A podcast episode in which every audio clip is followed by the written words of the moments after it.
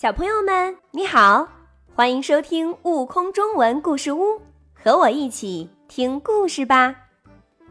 好奇的小狐狸和三个咕噜噜，作者刘喜成。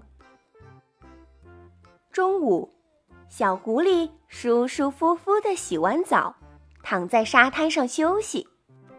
它的家就在离小河不远的土洞里。来，宝贝儿，爸爸带回好东西来了。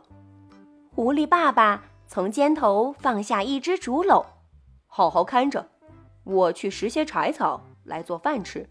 说完走了。放心好了，爸爸。小狐狸一屁股坐到了竹篓上。忽然，竹篓发出响声，三个咕噜噜，吹号又打鼓。小狐狸感到很奇怪，问：咦，什么叫？竹篓回答：想知什么叫，打开篓盖就知道。小狐狸听了，忍不住就打开了篓盖。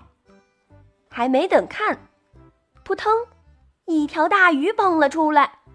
小狐狸赶紧去捉，可大鱼蹦进河里游走了。小狐狸只好又坐回到竹篓上。这时竹篓又响了起来，两个咕噜噜，篓里烤红薯。小狐狸感到很奇怪，又问：嘿，又是什么叫？竹篓回答说：想知什么叫，打开篓盖就知道。小狐狸听了，把嘴一撅，说：哼，一开篓盖，你们就蹦进河里游走了。不游不游不会游，谁说谎是只小蜗牛。竹篓大声嚷着。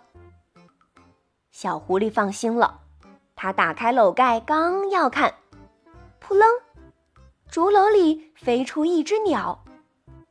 小狐狸急忙想去捉，可鸟儿在空中叫了两声，飞走了。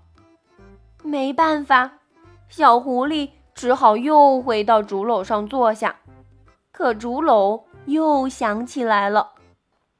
一个咕噜噜，爱看小人书。看小人书，小狐狸忍不住的又跳了下来。哎，还有什么在叫？要知什么叫，打开篓盖就知道。竹篓说：哼，这次我可不上当了。小狐狸撅着嘴说：打开篓盖，你不是游走，就是飞走了。不会游水不会飞，骗你变只小乌龟。那你会干什么？小狐狸问。竹篓回答说：咕噜噜的魔术不是吹，能变出柴草一大堆。小狐狸一听，高兴极了。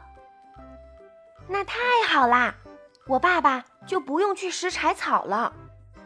说着，他急忙打开篓盖看，扑腾一声，里面跳出一只灰兔。灰兔笑着说了声：再见，好奇的小狐狸，然后头也不回地跑了。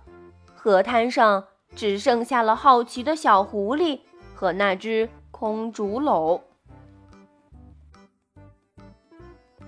更多精彩有趣的故事，请关注订阅悟空中文故事屋账号，快来听故事吧。